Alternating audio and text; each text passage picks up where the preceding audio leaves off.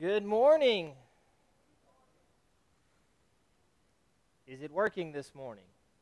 Can you hear the speakers? Okay, I just can't tell this morning. My ears are not working from up here. Well, it's good to see you all here this morning. Glad that we got gathered together in this wonderful humidity of North Carolina uh, to worship God this morning. So I greet you with grace and peace from God our Father and our Lord Jesus Christ. And I love you, and there's nothing you can do about it. So, things that are going on in the life of the church, if you take a look at the back of your bulletin, uh, you will see things that are going on. We have our Sunday schedule. Uh, on there, we have our choir meeting tonight at 6.30. Uh, so be aware of that. Uh, if you people who haven't been here, they usually come to choir. excuse me, reach out to them uh, and just make sure that they know we are having a choir meeting tonight at 6.30. Uh, and then you'll see we're having a PPRC meeting on the 25th. That's just a couple of days away. We're going to have that at 6:30, uh, and you'll see there the list of those who are in that committee. Uh, we do have our prayer lab on the bas- basketball court for anyone that would like to use that for prayer time. And of course, we always have this space open and available for that. You'll see in upcoming events, September 12th is our homecoming. Our speaker will be Clay Morgan. Uh, and we're planning to have a meal afterwards out here at the picnic tables as long as weather permits. So uh, be ready with your favorite dishes for that. That's only a couple weeks out. Uh, and then September 13th through the 16th, we'll be having our revival camp meeting. Uh, and we're only going to do four nights this week, so we're doing Monday through Thursday. Uh, and we have three speakers lined up. We have a couple of bands lined up. I'll get those that we know into next week's bulletin uh, for just purposes of trying to figure out who's going to be here so y'all can see and make plans for that. Uh, are there any other announcements this morning? All right, well, seeing no other announcements this morning, let us begin our worship time this morning with prayer. So let us pray. Holy One, you have called us to this place, a place where we find your Spirit we have gathered here to pray and to be forgiven, to love and be loved, and to hear the word boldly proclaimed as we apply it to our lives. Open our hearts to the mystery of your word. Remind us that your word is proclaimed in the life of Jesus the Christ. Help us believe in you and in your love for us. In the holy name of Christ we pray. Amen. So, our song of preparation this morning is Better is One Day by Kutless. So, let us sing and actually pray the words as we sing this morning. So, let us sing Better is One Day.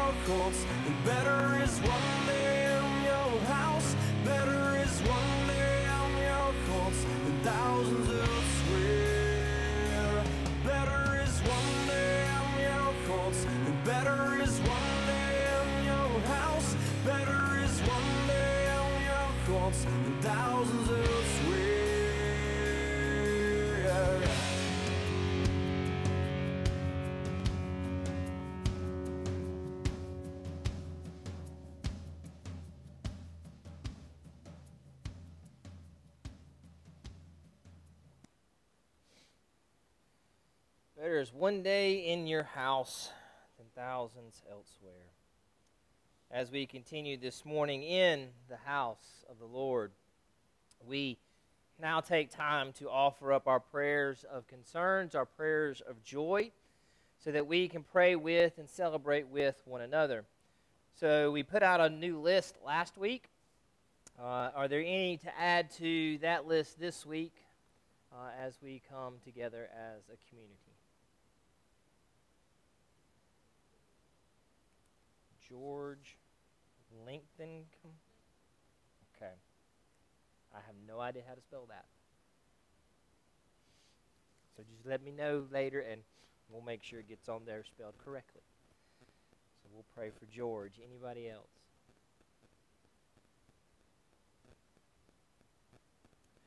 All right. Well, let us go to the Lord in prayer this morning. Let us pray. Oh, gracious God, we are so thankful that we can come to this place to worship, that we can come together as a community of faith, as the people who are called followers of Christ. We come knowing that we can bring our joys and our concerns to you. We come knowing and trusting that you are in control. We come with our own doubts and our own fears. But Lord, we can trust in you always. Trust that you are always with us. Trust that you are always wherever we are and to wherever we're going. And Lord, this morning we have come gathered as a community to pray for others to lift up prayers for ourselves, but most importantly, to give our hurts to you. to ask you to help those who are in our friends, those who are of our families. Lord, we have a list that takes up a whole half a page of names, and you know each and every one. And it seems like we keep adding to this list and to our own personal list, Lord, and it doesn't seem like they're ever coming off, but Lord, we know that it is all in your control.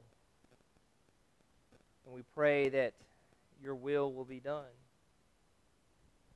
So, Lord, this morning as we have come together, help us to empty our hearts of the worries, of the struggles, so that you can fill our hearts with peace and joy, and so that we can feel and know your presence,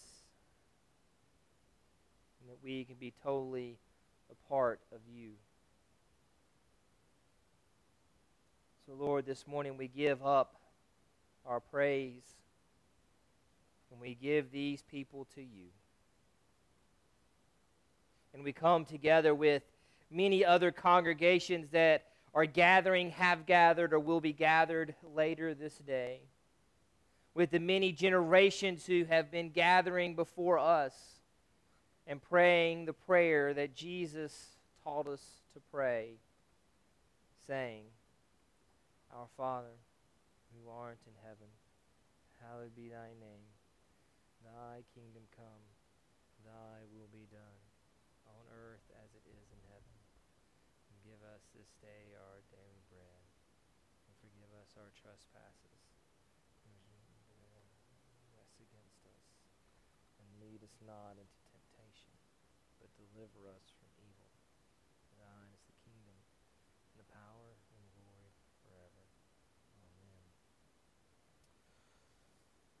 Our Psalter reading this morning comes from Psalm 84, verses 1 through 12. Let us read this psalm together. How lovely is your dwelling place, Lord of heavenly forces. My very being longs, even yearns for the Lord's courtyards. My heart and my body will rejoice out loud to the living God. Yes, the sparrow too has found a home there. The swallow has found herself a nest where she can lay her young beside your altars. Lord of heavenly forces, my King, my God. Those who live in your house are truly happy. They praise you constantly. Those who put their strength in you are truly ha- happy. Pilgrimage is in their hearts. As they pass through the Baca Valley, they make it a spring of water. Yes, the early rain covers it with blessing. They go from strength to strength until they see the supreme God in Zion. Lord God of heavenly forces, hear my prayer. Listen closely, Jacob's God. Look at your shield, God. Pay close attention to the face of your anointed one. Better is a single day in your courtyards than a thousand days anywhere else. I would prefer to stand outside the entrance of my God's house than live comfortably in the tents of the wicked. The Lord is a sun and shield. God is favor and glory. The Lord gives, doesn't withhold good things to us who walk with integrity. Lord of heavenly forces, those who trust in you are truly happy. Amen. Well, we are always continually grateful for all the gifts, offering tithes, and time that is given to Lovejoy and the community. So this morning, let me offer this prayer for all those gifts that we give back to God. Let us pray. Gracious God, thank you for these gifts. We offer them to you, seeking your blessing, that they might be used to welcome all and to inspire faith in our community. We offer our very selves, asking that we might become your faithful followers. In the name of Christ, we pray. Amen. Our message text this morning uh, is the conclusion of John 6, verses 56 through 69. So, hear now the words from Gospel of John. Whoever eats my flesh and drinks my blood remains in me, and I in them. As the living Father sent me, and I live because of the Father, so whoever eats me lives because of me. This is the bread that came down from heaven. It isn't like the bread your ancestors ate and then they died. Whoever eats this bread will live forever.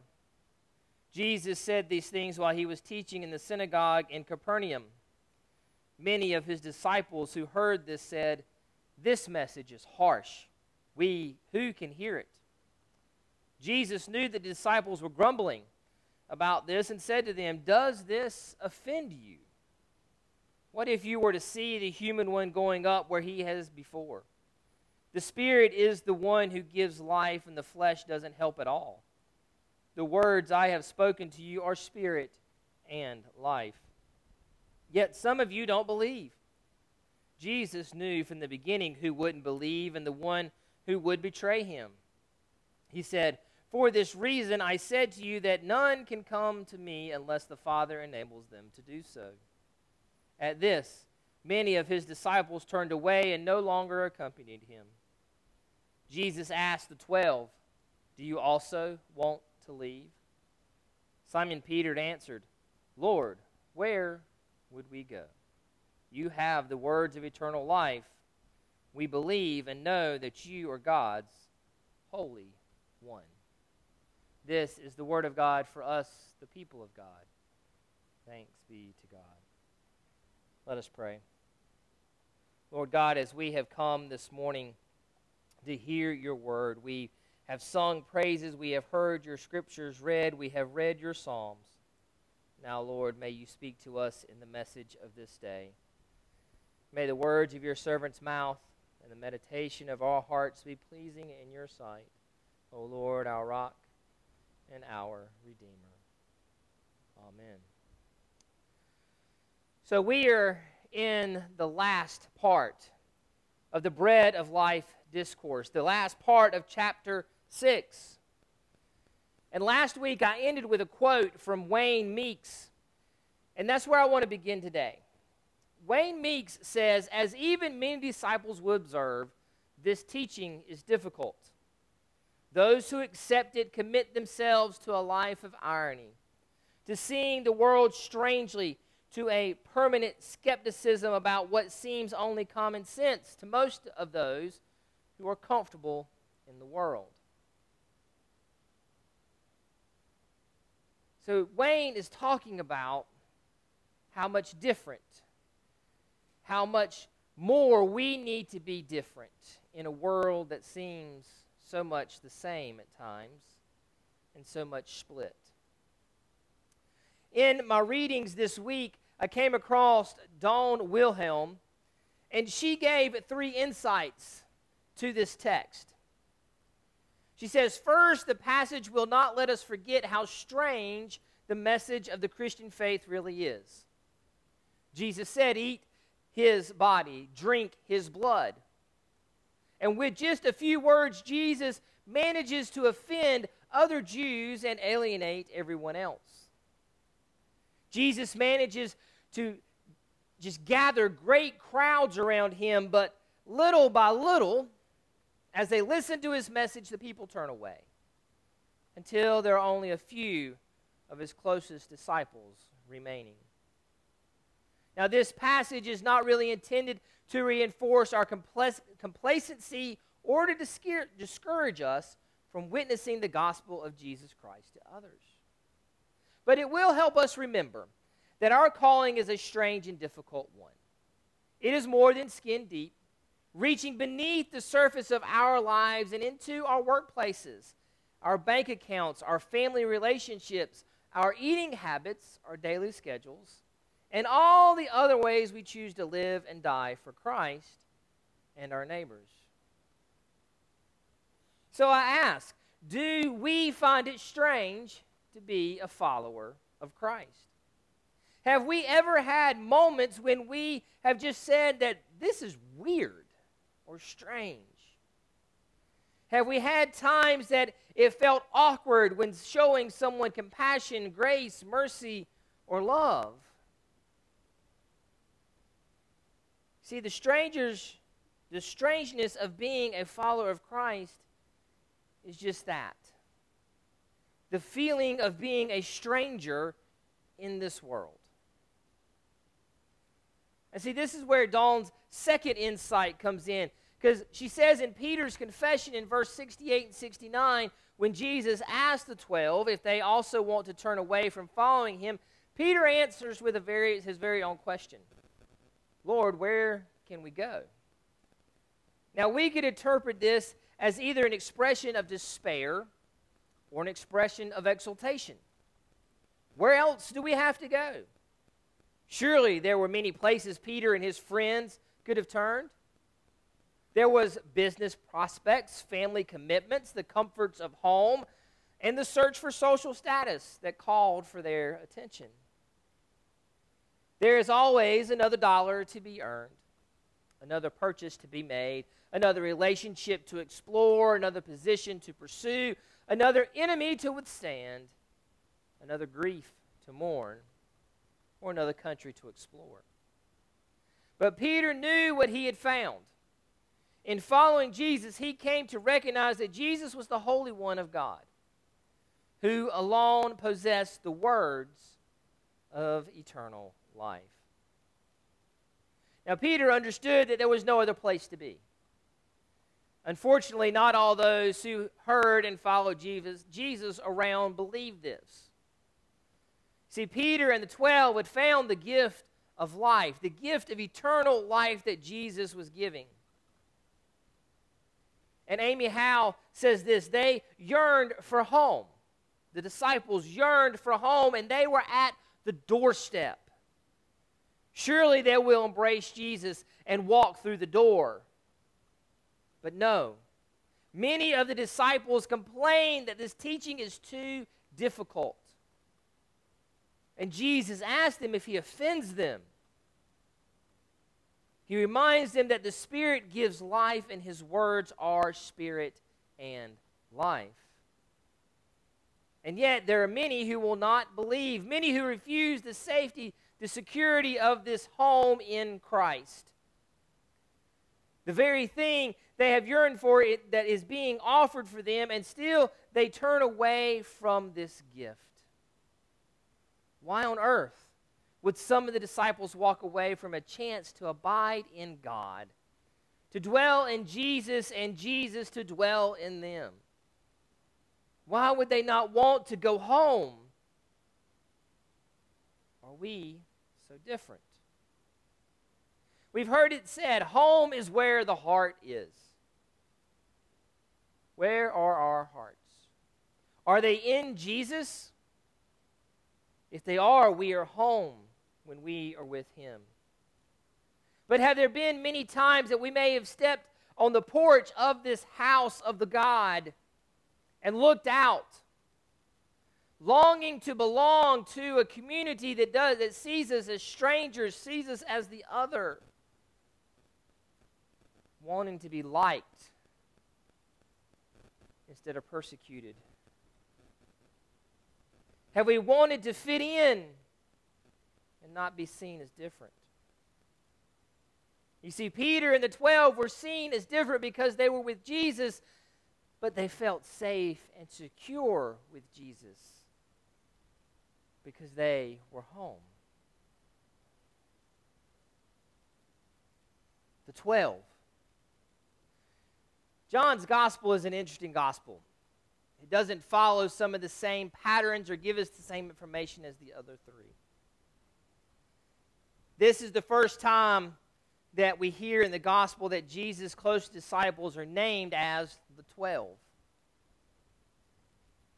And their decision not to turn away but to walk forward with Christ draws them into a community, a community of faith. Now, it was not any particular creed or mission statement or style of worship or service program that unites them as the body of Christ. It is their professed willingness to follow Jesus that renders them a community of faith.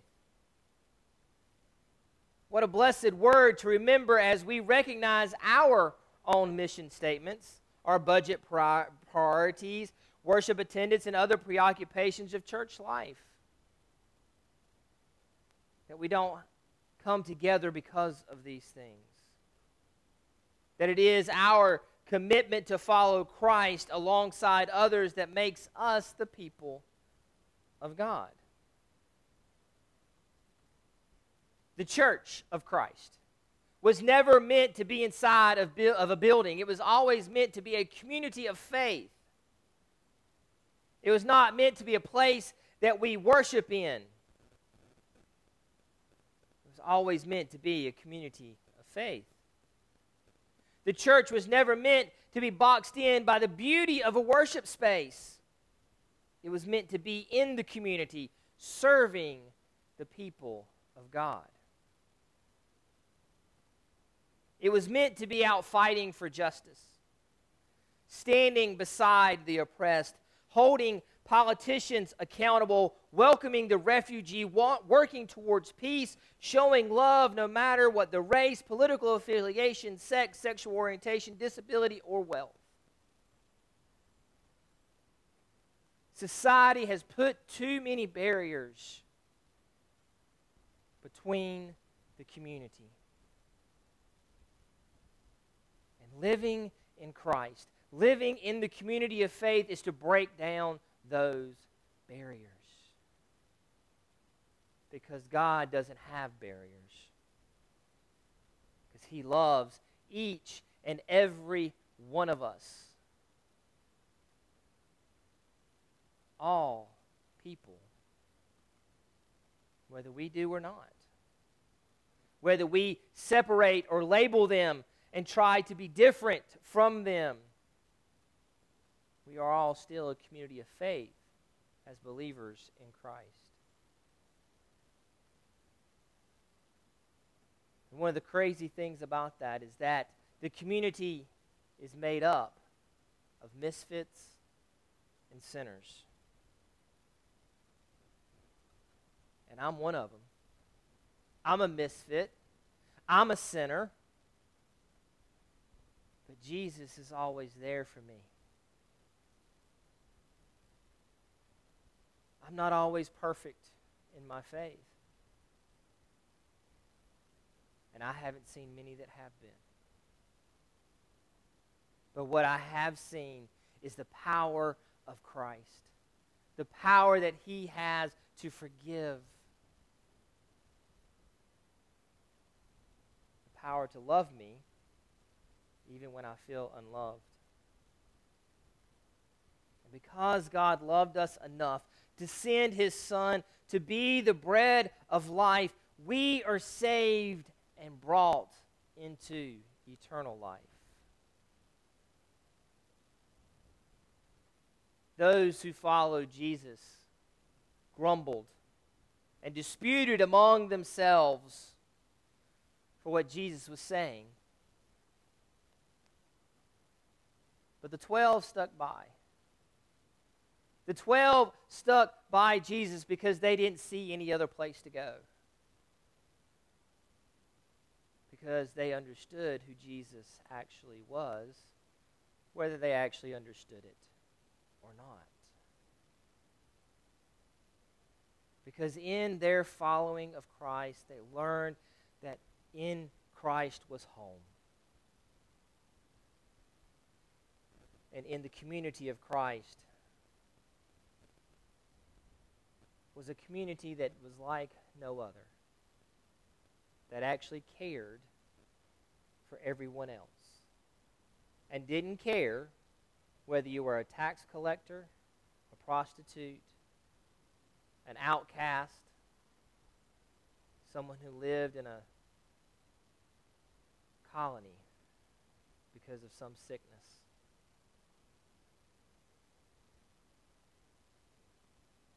What kind of grumbling do we do? What kind of disputing do we do among ourselves when it comes to the love of God? Jesus is the bread of life.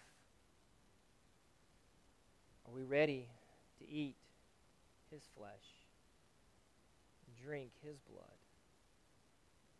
for the gift of eternal life? Not immortality, eternal life where there is no fear, where all things have been conquered, and where God is in control. Jesus is the bread of life, and it's a gift from God. Let us accept it, even though we don't understand it. Name of the Father, Son, and the Holy Spirit. Amen. So, our song of invitation this morning is All Who Are Thirsty. This is usually a good communion song, but as we have been talking about, Jesus is the bread of life. I think it is a fitting song to sing, to hear, to pray as we end this discourse of Jesus being the bread of life. So let us sing together.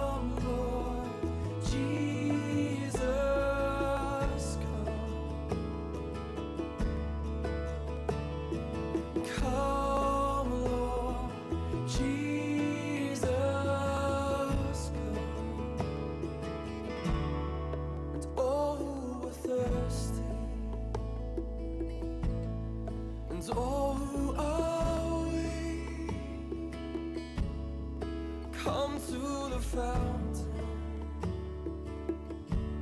Dip your heart in the streams of the life. Let the pain and the sorrow be washed away.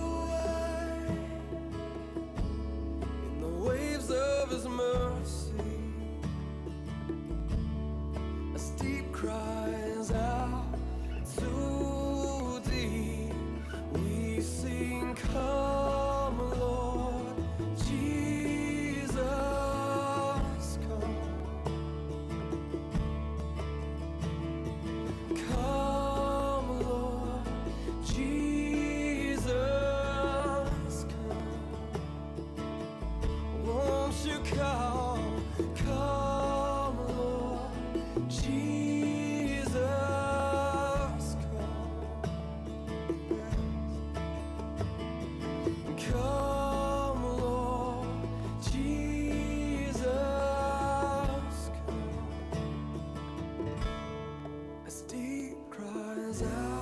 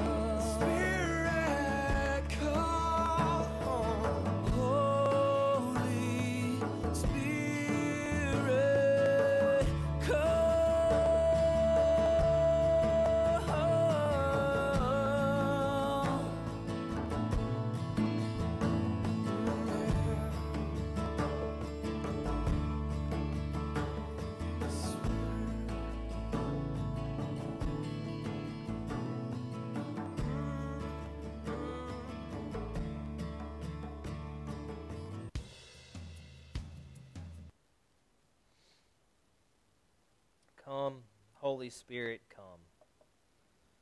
Receive now this benediction as we depart from this place. Brothers and sisters, go from this place boldly proclaiming the love of Christ, so all may know the name of God. So go in peace, and may the forces of evil become confused on the way to your house. Amen.